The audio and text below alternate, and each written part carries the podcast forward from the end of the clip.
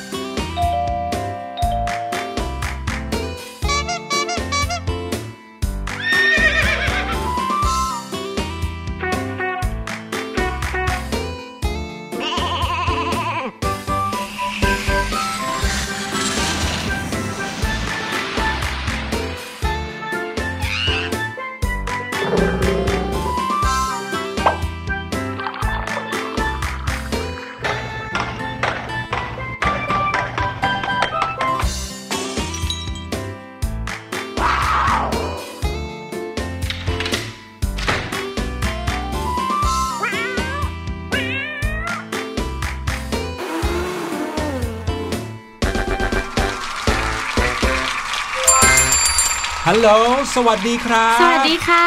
สวัสดีชาวเสียงสนุกทุก ๆ คนเลยนะครับ โอ้โห ตอนนี้เสียงต้อนรับเราก็ล้นหลามเช่นเคย ใช่แล้ว กลับมาเจอกันอีกแล้วนะครับ กับพี่หลุยแล้วก็พี่แนนในรายการเสียงสนุกค่ะวันนี้เรามาพบกันเช่นเคยนะคะ พร้อมกับความสนุกสนานที่เราจะนำมาฝากน้องๆในวันนี้ค่ะ ใช่ครับพี่แนนอย่าลืมอีกอย่างหนึ่งฮะก็คือเพลงเพราะๆโอ้ยอ่าพี่เนนลืมไปได้ยังไงเนี่ยเพลงแรกที่ต้อนรับทุกคนเข้าสู่รายการนี้ก็คือเพลงเสียงอะไร เสียงอะไรเปิดเปิดให้ฟังกันทุกวันเลยนะครับ น่าจะร้องได้กันแล้วสำหรับพี่แนนใครว่าที่ร้องได้ฟังนะกันทุกๆวันนะครับใช่ค่ะวันนี้นะครับข่าวในช่วง What's Going On เนี่ยเป็นข่าวที่ต้องบอกว่าทำให้พี่หลุยนะครับ ดีใจค่ะแล้วก็หวังว่าเรื่องราวแบบนี้จะเกิดขึ้นในประเทศไทยนะครับอืมก็คือที่ประเทศอังกฤษเนี่ยเขาเตรียมที่จะขึ้นราคาถุงช้อปปิ้งแล้ว โอ้อ่าอย่างประเทศเราก็ เมื่อช่วงต้นปีที่ผ่านมาก็มีการงดใช้ถุงพลาสติกอืมค่อนข้างจะเข้มงวดเข่งครัดกันมากขึ้นนะ ใช่แล้ว ในร้านสะดวกซื้อหลายร้านนะเขาไม่ให้ถุงพลาสติก หรือว่าใช่ถุงก๊อบค่ะแก๊บแล้วอืมนะครับ แล้วถ้าเกิดว่าใครไม่ได้พกพา ถุงผ้าถุงอะไรที่เอาไว้ใช้ช้อปปิ้งนะก็ต้องถือของกลับบ้านไป หรือบางทีพี่หลุยเคยนะครับ ที่ไม่ได้พกถุงไปเองค่ะ ปรากฏว่าต้องซื้อของเยอะแยะเลย พอลืมตัวไปว่าตัวเองต้องซื้อของเยอะ ก็ตัดสินใจไม่ซื้ออ๋อเอาไว้ซื้อโอกาสต่อไปนะใช่ครับเพราะว่าเราไม่มีถุงมาด้วยเนาะแล้วก็ไม่มีมือจะถือด้วยบางที ต้องซื้อของที่หนักด้วยค่ะซื้อขวดน้ำยาล้างห้องน้ำอะไรเงี้ยมันก็จะแบบหอบคนเดียวไม่ไหว ต้องมีถุงไปด้วยนะครับ ซึ่งก็มีข้อดีเลยทำให้เราเนี่ยไม่ลืมที่จะพกถุงเอาไว้ใช้ซื้อของตลอดเวลาที่เราจะไปไหนมาไหน ใช่เพราะพอพี่หลุยลืมในครั้งแรก ครั้งต่อไปพอพี่หลุยจะคิดว่าต้องไปซื้อของครับก็จะพยายามไม่ลืมแล้วใช่ไหมใช่ครับเลยไปถึงเรื่องราวของการซื้อกับข้าวด้วยอืมที่ไม่ได้เข้าไปในร้านสะดวกซื้อหรือค่ะว่าซูเปอร์มาร์เก็ตเวลาไปซื้อตามรถเข็น หรือว่าซื้อกับข้าวที่เป็นถุงๆอย่างเงี้ยอืมพี่หลุยส์ก็พกถุงของตัวเองไปด้วยค่ะแล้วก็ขอให้พี่ที่เขาขายของเนี่ย แทนที่เขาจะต้องใส่ถุงกับแก๊บให้เรา เขาก็ใส่มาในถุงของเราเลยอืมจริง ๆ แล้วเรื่องของถุงพลาสติกเนี่ยบางคนเขาใช้ครั้งเดียวแล้วทิ้งเลย แต่สำหรับพี่แนนเนี่ยสมมติถ้าเราได้ถุงพลาสติกมาจริงครับๆแล้วมันก็ไม่ได้เลอะไม่ได้เปื้อน หรือว่าจริง ๆ อาจจะเลอะบ้าง แต่ว่าเราก็ทำความสะอาดได้ครับแล้วก็เก็บไว้นำมาใช้ครั้งต่อไปก็ยังได้จริงจริง ๆ อันนี้อยากจะรณรงค์เลยนะค่ะแล้วก็บอกกับทุกๆ คนเลยว่า ถ้าเราไปได้ถุงก๊อบแก๊บหรือว่าถุงพลาสติกมาจากที่ไหนอืมแล้วไม่ได้เปื้อนน้ำจิ้ม ไม่ได้เลอะเทอะไม่ได้มีน้ำมันอะไรมากมายเนี่ยค่ะเก็บไว้ใช้ซ้ำเถอะครับ ใช่ เพราะว่าทิ้งไปก็กลายเป็นขยะที่ย่อยสลายแบบยากมาก ใช้เวลานานหลายปี ต่อให้เขาเขียนว่าเป็นถุงพลาสติกที่ย่อยสลายได้นะก็ใช้เวลานานอยู่ดี สู้อย่าทำให้เขาเป็นขยะไปเลยจะดีกว่าอืมนะฮะ แล้วก็อีกหลายเรื่องเลยที่ทำให้พวกเราเนี่ยรักษาโลกใบนี้เอาไว้ได้ให้อยู่กับเราไปนานๆนะครับใช่ค่ะไม่ว่าจะเป็นเรื่องของการประหยัดพลังงานอืมเวลาที่เราไม่ใช้ไฟไม่ใช้น้ำตรงไหนแล้วเนี่ยก็ต้องปิดให้ดีปิดให้เรียบร้อย อย่าเปิดทิ้งไว้ค่ะ หรือว่าจะเป็นเรื่องราวของขยะใช่ไหมอย่างเมื่อกี้ถุงพลาสติกก็เป็นแค่ปัจจัยหนึ่งที่เป็นขยะล้นโลกตอนนี้ครับอย่างหลอดพลาสติกอืมหรือว่าก้านคัตเติ้ลบัตครับ อันนี้ก็คือพลาสติกเล็ก ๆนะคะ ที่สุดท้ายแล้วมันไปกองรวมกันก็กลายเป็นโอ้โหกองขยะที่เป็นแบบใหญ่มากหือมามากๆพัเลยเนินะดเลย ใช่ น้อง ๆ ครับ พูดอย่างเนี้ยอาจจะไม่เห็นภาพนะ แต่น้องๆลองไปตามบริเวณที่เป็นที่กำจัดขยะสิครับค่ะมันจะมีแหล่งอยู่ไม่กี่ที่ในกรุงเทพนะ ถ้าเกิดว่าพี่หลุยนึกภาพตอนนี้นะก็จะเป็นที่แถวแถวๆเขตประเวศ หรือว่าตรงบางเขนเนี่ยก็มีเหมือนกันค่ะเป็นแหล่งที่เขาอะ เอาขยะจากหลาย ๆ ที่ในกทมนะฮะไปทิ้งเอาไว้ตรงนั้น เพื่อที่จะเตรียมแยกขยะ โอ้โห เห็นปริมาณขยะในแต่ละวันที่รถขยะเอาไปเทแล้วเนี่ยนะอืมกองเป็นภูเขาเลยจริงโอ้ๆจะทำให้น้องๆเห็นแล้วนะ รู้สึกได้เหมือนพี่หลุยเลยแหละว่า วันวันๆหนึ่งอะเราไม่อยากจะทำให้มีขยะเพิ่มมากขึ้นจากตัวเราเลย ใช่ค่ะอืม ก็ฝากเอาไว้นะครับ เพราะว่าโลกใบนี้เนี่ยยังอยู่กับเราไปอีกนานเลยอืมน้องๆก็คงอยู่กับโลกใบนี้ไปอีกหลายสิบปี นานกว่าพี่แนนพี่หลุยในตอนนี้แน่นอนพี่หลุยตอนนี้ก็พยายามแล้วที่จะลดขยะให้น้อยลงนะครับค่ะน้องๆก็มาช่วยกันนะครับ ต้องช่วยๆกันเอาล่ะเดี๋ยวเราพาน้องๆไปฟังเพลงกันต่อดีกว่าค่ะช่วงหน้านะครับยังมีเรื่องราวที่เกี่ยวข้องกับขยะอืมนะฮะแล้วก็เรื่องราวของอังกฤษที่เขาเตรียมขึ้นราคาถุงช้อปปิ้งอย่างที่เล่าให้ฟังนะฮะแล้วก็ยังมีเรื่องที่เกี่ยวข้องกับโควิด -19 มาฝากกันด้วยครับ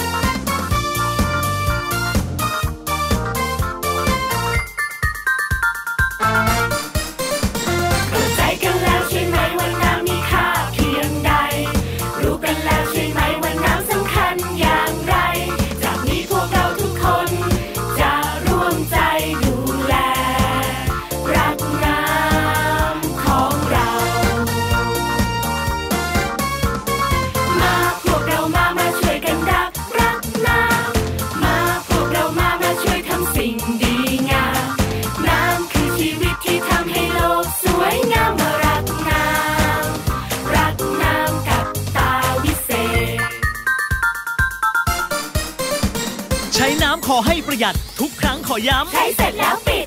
ซักผ้าล้างจานถูบ้านอาบน้ำขอย้ำใช้เสร็จแล้วปิด ล้างหน้าล้างมือล้างเท้าล้างรถขอย้ำใช้เสร็จแล้วปิด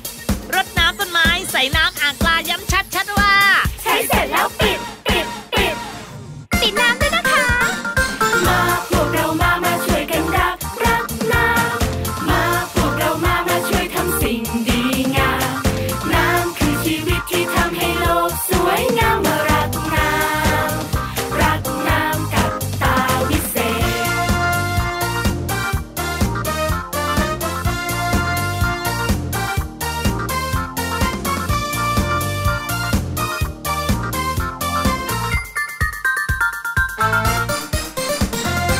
ยว่าน้ำทุกหยดจะไม่มีวันหมด ต้องช่วยกันปิด ดื่มน้ำให้หมด ปิดน้ำให้สนิทจะไม่วิกฤตต้องช่วยกันปิด ไม่เหลือน้ำทิ้ง ไม่ทิ้งน้ำเสียบอกกันเคลียร์ต้องช่วยกันปิด เราคิดก่อนใช้เราใช้แล้วคิดใครลืม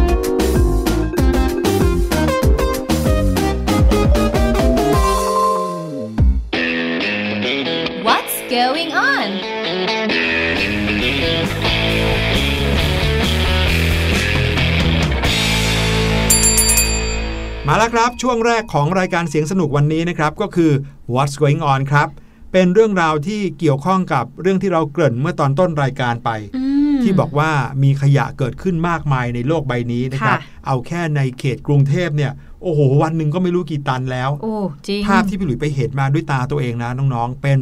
ภูเขาจริงๆอะเหมือนเราเดินขึ้นภูเขาแต่ลองนึกภาพว่าภูเขานั้นอะไม่ใช่ดินไม่ใช่ต้นไม้ค่ะแต่เป็นขยะอืม สูงท่วมหัวสูงเท่าตึกเลยอะโอ้โหถ้าบอกว่าพูดถึงเรื่องขยะพี่แนนนึกถึงอีกเรื่องหนึ่งพี่หลุยเกี่ยวครักับบการแยกขยะอืมถ้าสมมติเราแยกขยะไว้ดี แยกว่าอันนี้เป็นขยะรีไซเคิลได้ ขยะ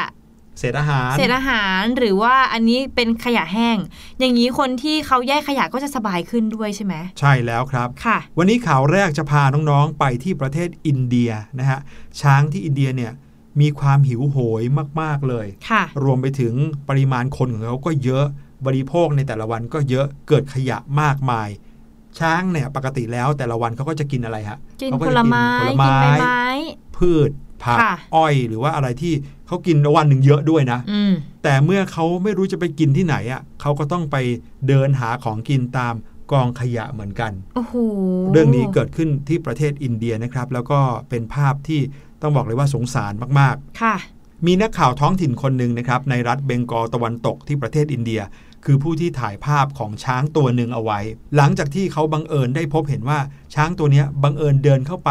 คุยกองขยะกองใหญ่ที่สุมกันอยู่ริมทาง ซึ่งก็ลึกเข้าไปเหมือนในป่าประมาณหนึ่งเหมือนกันนะครับ ค่ะ เรื่องราวนี้เกิดขึ้นเมื่อต้นเดือนกันยายนที่ผ่านมานี้เอง อืม กองขยะในภาพที่เห็นนั้นนะครับ เป็นผลมาจากที่เหล่านักท่องเที่ยวจำนวนมากที่เขาไปเที่ยวกันตรงบริเวณนั้น ไม่ว่าจะเป็นชาวอินเดียเอง หรือว่าจะเป็นชาวต่างชาติ เอาขยะไปทิ้งกันไว้เรี่ยราดเกลื่อนกลาดไปหมดนะครับ เมื่อมีคนเริ่มก็ต้องมีคนทำตาม จนกระทั่งบริเวณนั้นเลยกลายเป็นพื้นที่ที่เอาไว้ทิ้งขยะ กลายเป็นกองขยะใหญ่โตเลย อืม จริง ๆ แล้วพี่นันก็เคยเห็นนะคะว่า บางจุดบางบางที่ที่เป็นที่ท่องเที่ยวอะ่ะ มันไม่ใช่ถังขยะพี่หลุย แต่ว่าเหมือนเห็นขวดน้ำหรือว่าถุงพลาสติกวางอยู่ แล้วในมือของนักท่องเที่ยวบางคนมีขยะอยู่ แต่ครับเขาไม่รู้จะไปทิ้งไหนครัเขาบก็อะเหมือนตรงนี้ทิ้งได้หรือเปล่านะ ก็เลยโยนไปตรงนั้นเลย อืมเห็นตรงนี้มีขยะอยู่ เออ ก็เลย เอาไปไว้ด้วยกัน อย่างน้อยที่สุดกองเอาไว้เนี่ย ใครมาเห็นก็จะได้จะได้เก็บไปเก็บหมไปดทีเดียวอืมซึ่งความจริงแล้วไม่ใช่ความคิดที่ถูกต้องเลยจนะริงค่ะเราอยากจะทิ้งตรงไหนก็ต้องมองนะฮะว่าตรงนั้นมีถังขยะหรือเปล่าอืมถ้าไม่มีถังขยะให้เราทิ้งอย่างเรียบร้อย อย่าทิ้งเด็ดขาดเลยนะใช่ครับค่ะ เรื่องราวก็จะเหมือนกันกับเจ้าช้างอินเดียตัวนี้ เพราะว่านักข่าวคนนี้เขาบอกว่าเนี่ยคือภาพที่สร้างความสะเทือนใจให้กับเขามากเลย เพราะว่าช้างตัวเนี้ยเดินเข้าไปในกองขยะ เอางวงของมันเนี่ยคุยหาอะไรที่จะพอกินได้อืมแล้วก็เอางวงนั้นน่ะม้วนสิ่งนั้นเข้าปากไป อุ้ยจริง ๆ แล้วช้างไม่ใช่สัตว์ที่เขาจะไปคุยกองขยะเลยนะอืมแปลกแต่อาจจะเป็นมากไปได้ว่ามันหิวมากๆนะครับค่ะแล้วสิ่งที่ช้างตัวนี้ทำเนี่ยก็คือแยกสิ่งที่กินได้กับกินไม่ได้ด้วยนะ งวงของมันเนี่ยจับไปแล้วพอไปเห็นอะไรที่มันกินไม่ได้ มันก็จะเอา ปัดไปไว้ที่บนหลังของมัน แล้วอะไรที่พอกินได้ก็เอาม้วนเข้าปากไปอุ๊ยนะครับ แล้วช้างตัวเนี้ยไปตามกองขยะ โดยไม่ได้มีคนพาไปด้วยนะครับ คือเขาอยู่อย่างอิสระของเขาค่ะ ช่างภาพคนนี้บอกว่า เวลาที่นักท่องเที่ยว นั่งรถมาชมธรรมชาติ พวกเขาก็มักจะเอาขยะมาทิ้งไว้แบบนี้ การทิ้งขยะเรี่ยราดก็เท่ากับเป็นความมักง่าย แถมยังอันตรายกับสัตว์อื่น ๆ อีกด้วยครับ เพราะว่าผมเห็นช้างตัวเนี้ย กินขยะพลาสติกเข้าไปด้วยละครับ หุยน่าเป็นห่วงมากเลยค่ะ พี่หใช่ลุยใครๆก็รู้นะครับว่าขยะพลาสติกนั้น ถือเป็นหนึ่งตัวการสำคัญเลยที่สร้างปัญหาต่อระบบนิเวศต่อใช่ชีวิตมากมายนะครับอืมแล้วก็เป็นอันตรายต่อชีวิตสัตว์อื่นๆ ทั้งบนบกและในน้ำค่ะนะครับเพราะอย่างนี้แหละครับผู้เชี่ยวชาญแล้วก็นักอนุรักษ์จำนวนมาก ก็เลยคาดหวังนะฮะว่าให้อย่างน้อย แม้ว่าเราจะไม่ได้เลิกใช้พลาสติกไปเลย แต่ก็ควรที่จะทิ้งขยะให้เป็นที่เป็นทางอืมเพื่อให้ขยะเหล่านี้ ถูกนำไปกำจัดได้อย่างเหมาะสมอืมไม่ใช่ว่ากลายไปเป็นอันตรายต่อสัตว์ทั่ว ๆ ไปแม้และแถมช้างตัวเนี้ยนะ เขาก็ไปหาอะไรกินด้วยความหิวโหยค่ะโดยที่เขาก็คงไม่รู้หรอกว่าบางอย่างเป็นสิ่งที่กินไม่ได้ ใช่ โอ้โห เหมือนกับสัตว์ทะเลเนาะพี่หลุยครับที่ผมเราจะชอบเห็นข่าวว่าเขามาเกยตื้นแล้วก็ตายอยู่ตรงนั้น แล้วพอเหมือนพิสูจน์ศพใช่ไหม ก็เจอว่ามีพลาสติกหรือมีอะไรเต็มท้องเขาไปหมดเลย ใช่ครับ ก็ขอบคุณข่าวอุทาหรณ์ดีๆแบบนี้จาก Daily Mail นะครับ มาถึงอีกหนึ่งข่าวเมื่อกี้นี้ที่บอกเอาไว้ว่า ประเทศอังกฤษเขาเตรียมตัวที่จะขึ้นราคาของถุงช้อปปิ้งแล้วล่ะครับ อืมที่กระทรวงสิ่งแวดล้อมอาหารและกิจการท้องถิ่นของอังกฤษนะคะ เขาก็ได้ออกมาเผยว่าตั้งแต่เดือนเมษายนปีหน้าค่ะ เขาก็จะให้ร้านค้าปลีก แล้วก็ซูเปอร์มาร์เก็ตปรับขึ้นราคาถุงช้อปปิ้งพลาสติก ให้เป็นเท่าตัวเลย จากเดิมนะคะ ใบละ 5 เพนนี หรือประมาณ 2 บาทครับให้ปรับขึ้นเป็น 10 เพนนีค่ะ หรือประมาณ 4 บาทของไทย โดยจะไม่มีการยกเว้นให้กับร้านค้าใด ๆ เลยค่ะอืมเอาจริงเอาจัง ใช่แล้วทางรัฐมนตรีกระทรวงสิ่งแวดล้อมของอังกฤษนะคะ เขาก็เชื่อว่าประเทศอังกฤษของเขาเนี่ย ถือว่าเป็นผู้นำโลกในด้านความพยายามที่จะ ลดปัญหาขยะของโลกนี้เลยนะคะ ซึ่งเมื่อช่วงปีที่แล้วเขาก็มีนโยบายอันหนึ่งที่ดีมากๆเลยก็คือ เขาเก็บเงินค่าถุงพลาสติก จากร้านสะดวกซื้อหรือว่าซูเปอร์มาร์เก็ตค่ะ ที่บอกว่า 5 เพนนีเนาะซึ่งประสบความสำเร็จมากๆเลย ใครก็ตามที่มาจับจ่ายใช้สอยที่ซูเปอร์มาร์เก็ตก็คือต้องจ่ายค่าถุง ใครที่ไม่อยากจ่ายก็ต้องนำถุงผ้ามาเอง ในปีหน้าเขาก็เลยอยากจะประสบความสำเร็จมากยิ่งขึ้น ก็คือเพิ่มราคาถุงอืมจาก5เพนนีเป็น 10เพนนีไปเลยโอ้โหเออ แล้วก็จะมาควบคู่กับการห้ามแจกหลอดดูดน้ำที่ทำจากพลาสติกค่ะ แล้วก็ก้านสำลีด้วย อืม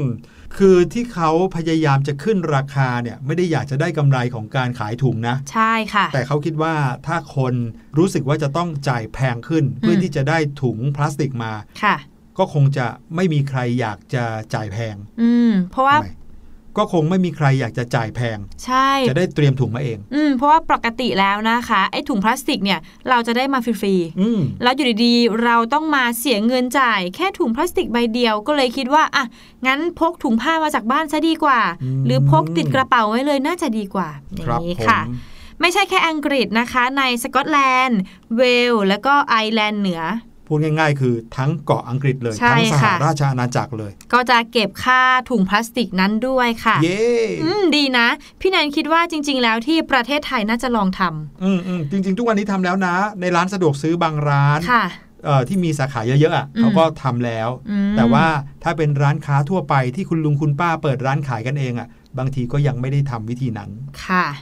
ทางด้านองค์กร Greenpeace นะคะที่เป็นองค์กรเกี่ยวกับสิ่งแวดล้อมเขาก็บอกว่าเนี่ยถึงแม้ว่าจะเป็นก้าวเล็กๆ แต่ก็นับว่าเป็นก้าวหรือว่าทางที่มาถูกทางมากๆแล้ว แล้วก็เชื่อว่าทางรัฐบาลของอังกฤษนะคะ หรือทั้งโลกเนี่ยจะออกมาช่วยกันหามาตรการหรือว่าแคมเปญในการลดขยะช่วยกัน ให้มันยั่งยืนมากยิ่งขึ้นค่ะ ครับผม มีข้อมูลสถิติจากรัฐบาลอังกฤษด้วยนะคะ เขาบอกว่านับตั้งแต่ออกมาตรการการห้ามแจกถุงพลาสติก ในการช้อปปิ้งให้แก่ลูกค้าตั้งแต่ช่วงปี 2558 ก็สามารถลดการใช้ถุงพลาสติกได้กว่า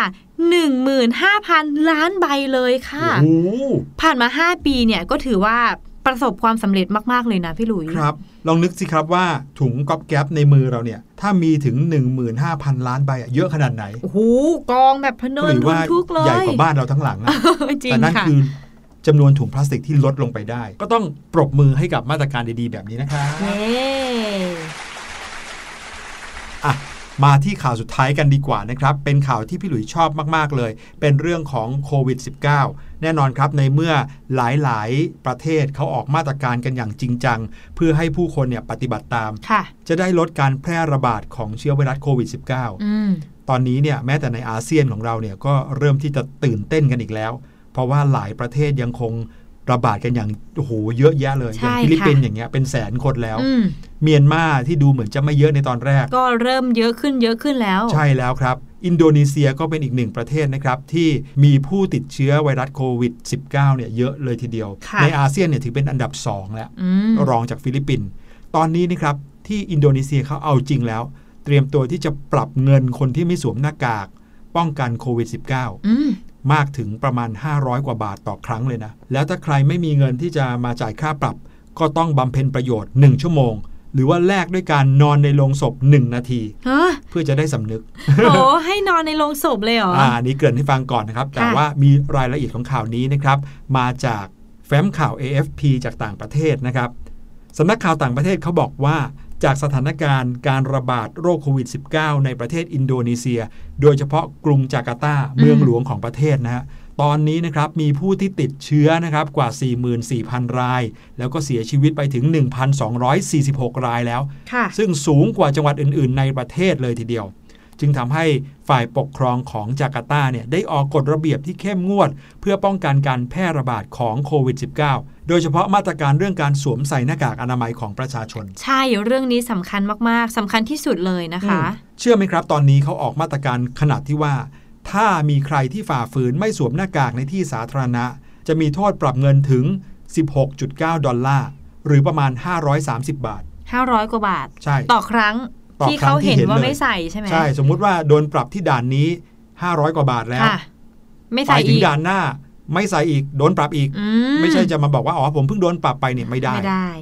และถ้าไม่จ่ายค่าปรับนะครับ จะต้องทำงานสาธารณประโยชน์เป็นเวลา 1 ชั่วโมงอืมหรือถ้าไม่อยากทำงานสาธารณประโยชน์เนื่องจากเวลาไม่มีเลยครับ งานยุ่งมากครับชั่วต้องโมงดูหแลนึ่งครอไม่บครัวได้ครับ ชั่วโมงหนึ่งก็ไม่ได้ครับ มีวิธีหนึ่งก็คือลดจาก 1 ชั่วโมงเหลือ 1 นาทีแล้วกันค่ะแต่ 1 นาทีที่ว่านี่คือการให้ลงไปนอนในโรงศพ โอ้โหเออนี่ก็เป็นไอเดียดีนะ ใช่ เขาจะได้แบบว่ารู้สึกกลัว ทางการบอกว่า 1 นาทีที่คุณเข้าไปนอนในโรงศพเนี่ยค่ะเพื่อให้ใช้เวลาในการพิจารณาการกระทำของตัวเองมว่าสิ่งที่ทำไปนั้นน่ะถูกหรือผิด จริงนี่ เพราะว่าการไม่ใส่หน้ากากอนามัยสมมติว่าอ่าบอกว่าไม่กลัวครับ ไม่กลัวที่จะติด แต่ว่าถ้าสมมติตัวเองเป็นแล้วเนี่ยมีเชื้ออยู่ในตัว แต่ว่าไม่ใส่อีกครับแล้วก็ไปแพร่เชื้อให้คนอื่นอีกโอ้โหอืมอันนี้แย่เลยเหค่ะมือนกับให้ตัวเองได้พิจารณาว่าสิ่งที่ตัวเองทำลงไป คือไม่อืมให้ความสำคัญกับมาตรการเนี้ยใช่มันจะเป็นการไปทำให้เกิดระบาดมากขึ้นในประเทศใช่ค่ะหรือไปทำให้คนอื่นเดือดร้อนขนาดไหน ทางเจ้าหน้าที่ทางการของจาการ์ตานะครับเขาบอกว่า จำนวนผู้ที่ต้องต่อคิวเพื่อลงทะเบียนการบำเพ็ญประโยชน์เนี่ยมีไม่น้อยเลยค่ะแต่ในระหว่างที่คนกำลังต่อคิวอยู่นั้น ข้างๆ แถวต่อคิวเนี่ยก็มีโลงศพอยู่หนึ่งโลงเออใครที่ไม่อยากรอลงทะเบียนเพื่อบำเพ็ญประโยชน์ก็ลงไปนอนในโลงศพนั้นเออก็แป๊บเดียวนะจริงๆแล้ว แถมบางเขตนะครับ ไม่ใช่โลงศพ ปลอมๆด้วยอืมไม่ใช่แบบแค่เอาไม้มากั้นเป็นโลงศพนะ คือใช้โลงศพจริงเลย โอ้โห แอบหลอนนะเนี่ย ครับผม เชื่อไหมครับว่าเรื่องของมาตรการนี้เนี่ยกลายเป็นมาตรการที่ได้ผลเพิ่มมากขึ้นค่ะนะครับ มีการบันทึกภาพวิดีโอ ในขณะที่มีคนเนี่ยลงไปนอนในโรงศพนานหนึ่งนาทีเนี่ยนะครับอืมแล้วก็เผยแพร่ทางออนไลน์ ก็ทำให้มาตรการเนี้ยได้ผลมากขึ้นค่ะเนื่องจากผู้คนก็กลัวว่าตัวเองจะต้องลงไปนอนในโรงศพ ซึ่งเป็นโรงศพจริงด้วยนะบางที่นะครับ เจ้าหน้าที่ก็บอกว่า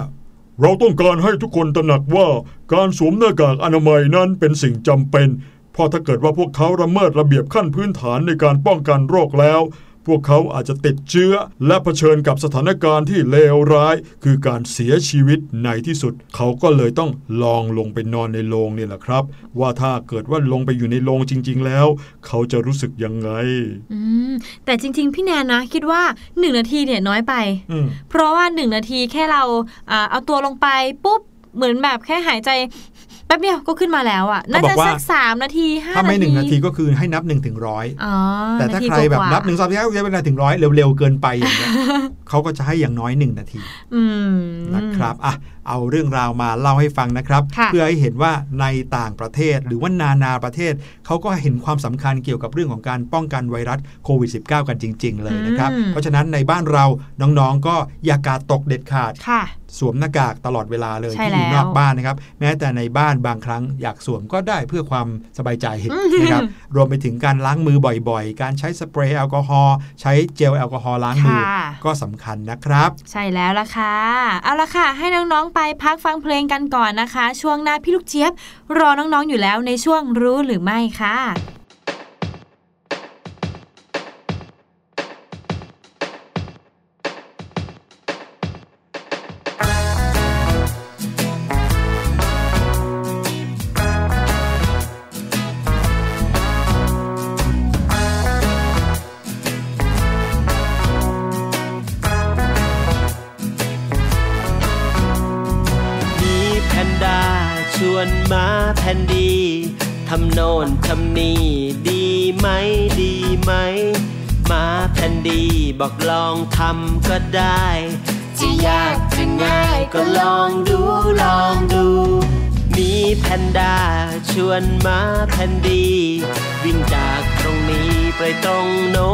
ไหม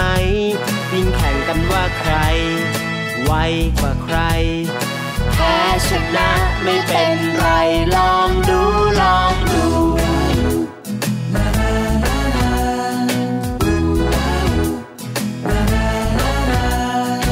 มาแผ่นดี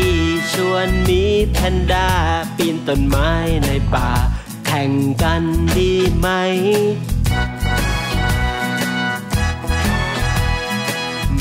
แพนด้าบอกลองดูก็ได้ แพ้ชนะไม่เป็นไรลองดูลองดู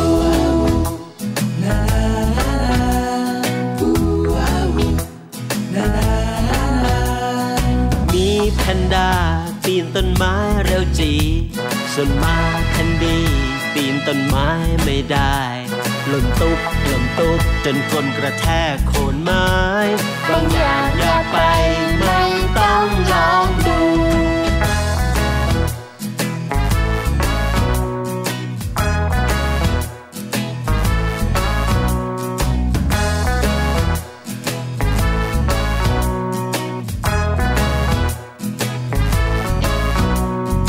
มีแพนด้า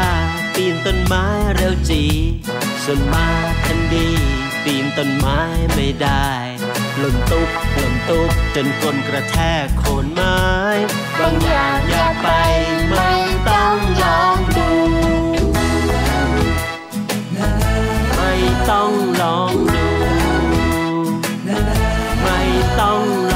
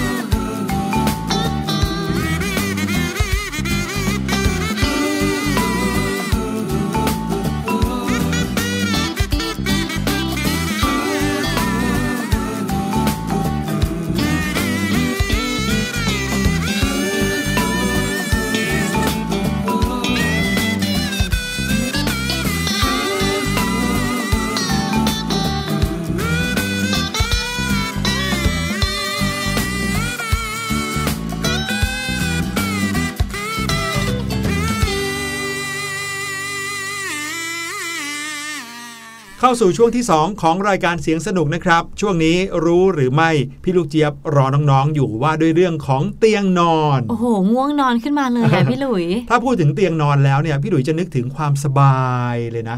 เพราะว่าเป็นที่ที่เราเนี่ย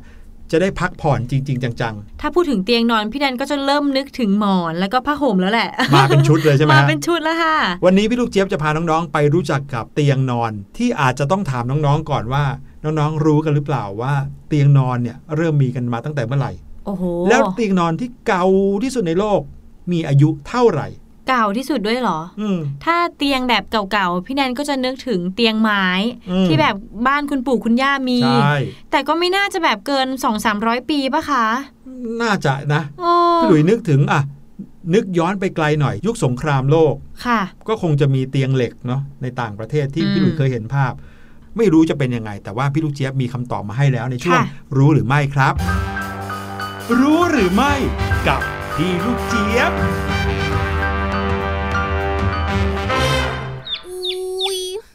จะสบายสักเท่าไหร่เลยนะเนี่ย อุ้ย แล้วก็คันตัวด้วย อ้าว มากันแล้วเหรอคะ สวัสดีค่ะ สวัสดีน้องๆ ชาวเสียงสนุกทุกคนนะคะ แล้วก็ต้อนรับทุกคนเข้าสู่ช่วง รู้หรือไม่กับพี่ลูกเจี๊ยบค่ะ แหม วันนี้ชวนน้องๆ มาเจอในที่ที่แปลกอีกแล้วล่ะค่ะ อาจจะดูแสงสว่างไม่ค่อยจะเข้าสักเท่าไหร่นะคะ ก็แหมเราอยู่กันในถ้ำก็เป็นแบบนี้แหละค่ะ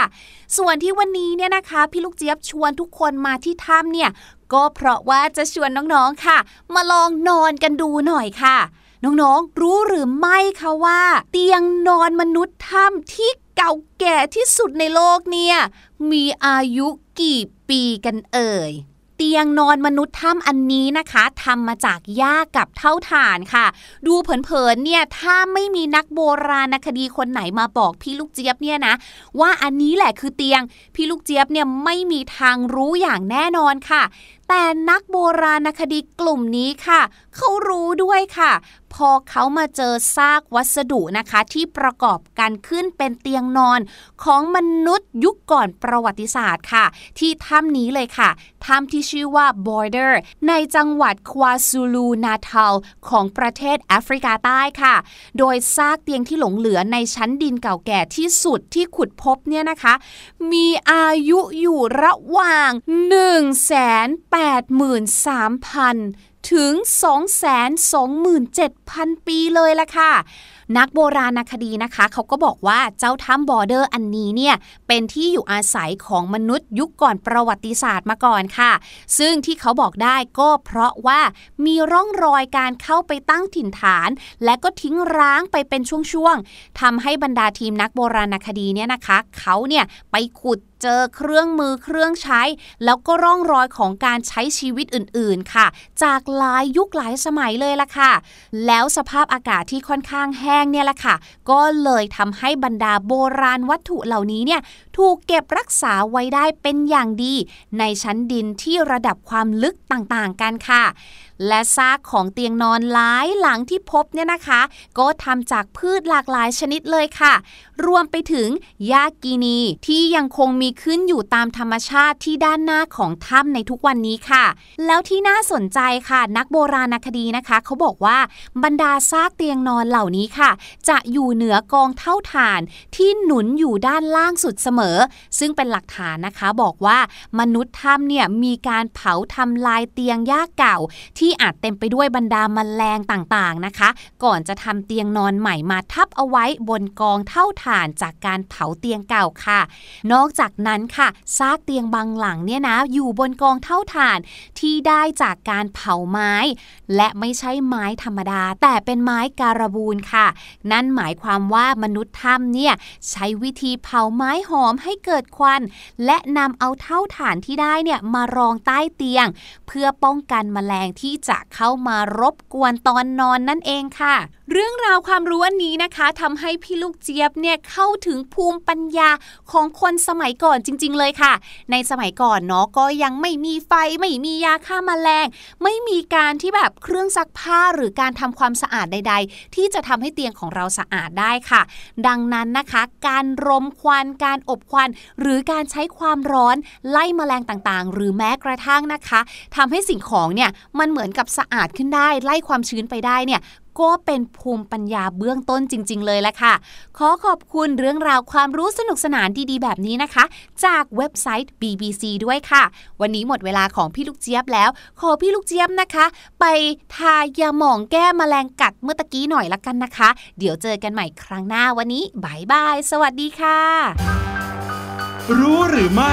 กับพี่ลูกเจี๊ยบ โอ้โหเก่านึกในใจเกินปะเนี่ยเอาไว้นะ สักประมาณ3 4พันปี เออโอ้โหนี่มาเป็นแบบแสนอะไม่น่าโอ้โหเชื่อ มนุษย์ถ้ำก็ยังมีเตียงนอนกันนะครับ อืม สุดยอดก็เป็นไปได้ค่ะก็ขนาดเราทุกวันนี้เรายังอยากนอนสบายเลย คนในยุคหลายแสนปีที่แล้วก็คงอยากนอนสบายเหมือนกัน ก็จริงเนาะเพราะว่าการนอนนี่ก็เป็นหนึ่งในปัจจัยที่เราทุกคนเนี่ยจะต้องทำทุกวันใช่ขอบคุณพี่ลูกเจี๊ยบมากๆเลยนะครับค่ะกับเรื่องราวว้าวๆในวันนี้ฮะเดี๋ยวเราไปฟังเพลงกันต่อดีกว่า ช่วงหน้ากลับมาห้องเรียนสายชิวพาน้องๆมารู้จักกับรูปทรงสี่เหลี่ยมมุมฉากครับ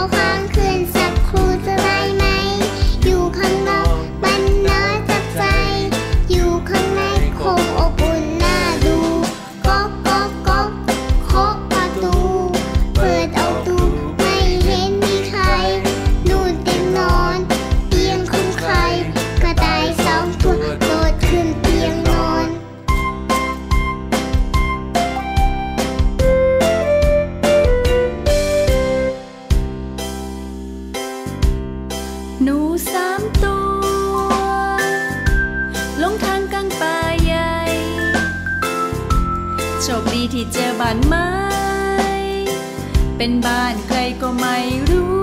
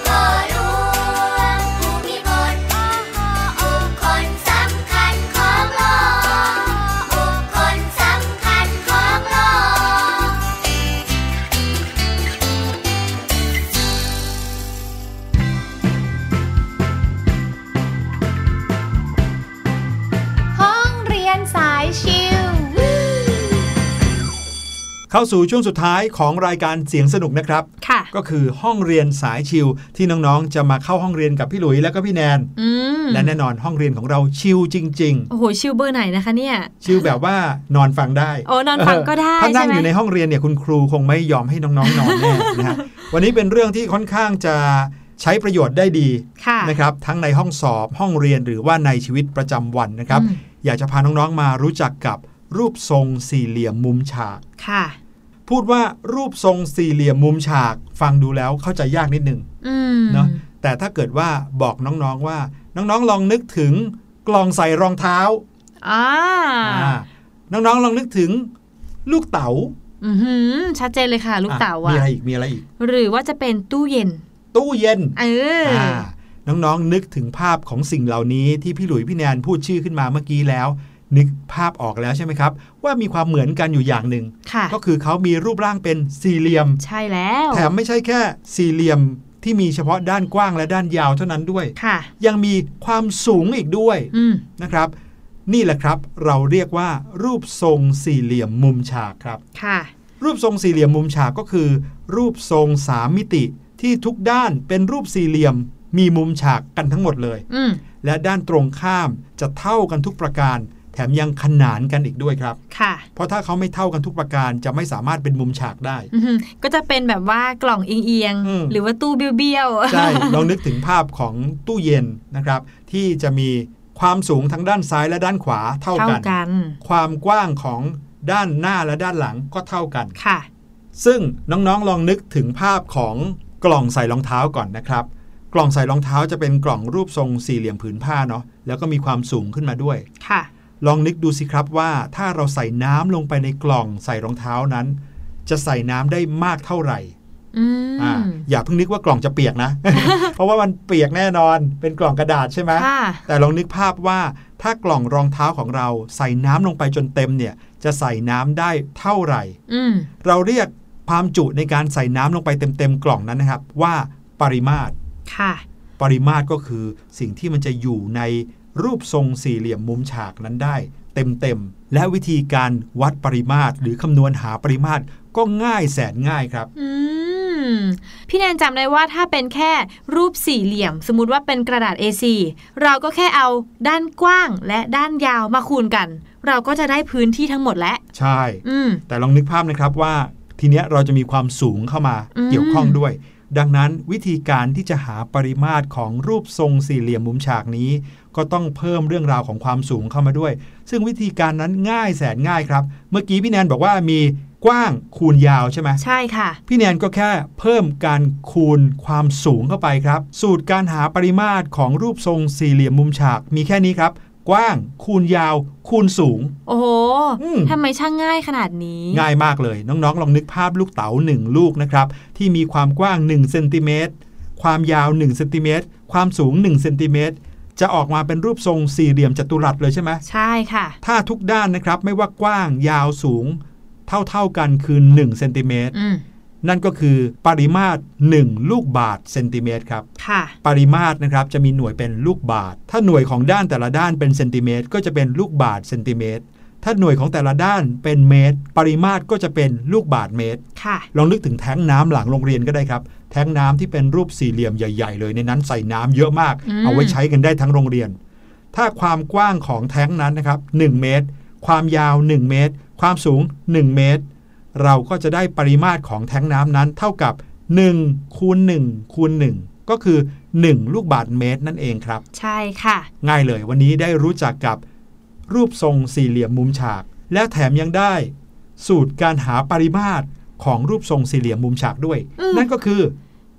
กว้าง คูณยาว คูณสูงค่ะ ใช่แล้วง่ายไหมล่ะครับง่ายทีนี้มากน้องๆฟังเสร็จแล้วนะ ลองไปที่กล่องใส่รองเท้าของเราก็ได้ค่ะ หรือว่ากล่องใส่ดินสอก็ได้ อะไรก็ได้ที่เป็นรูปสี่เหลี่ยมนะครับอืมน้องๆ ลองไปใช้ไม้บรรทัดวัดดูนะครับ ว่ายาวเท่าไหร่ กว้างเท่าไหร่ สูงเท่าไหร่ค่ะแล้วลองเอา 3 ตัวเลขนี้มาคูณกัน นั่นก็คือปริมาตรของสิ่งนั้นนั่นเองละครับ โอ้โห ง่ายจริง ๆ ชิลมาก ๆ เลยค่ะคครับณิตศาสตร์วันนี้ว่าแต่ว่าตอนนี้หมดเวลาสำหรับรายการเสียงสนุกแล้ว น้อง ๆ บอกว่า อยากจะฟังสูตรการคำนวณอย่างอื่นด้วยค่ะ พี่หลุยส์พี่แนน โอ้โห มีมาแถมให้แน่นอนในคราวหน้าก็แล้วกันโอเคนะครับค่ะลองติดตามดูว่าห้องเรียนสายชิวเราจะมีคิวของวิชาคณิตศาสตร์ วนกลับมาถึงเมื่อไหร่อืมติดตามกันให้ดี แต่วันนี้หมดเวลาลงเรียบร้อยแล้วค่ะขอเราทั้งสองคนลาไปก่อน พบกันใหม่คราวหน้าครับ สวัสดีค่ะ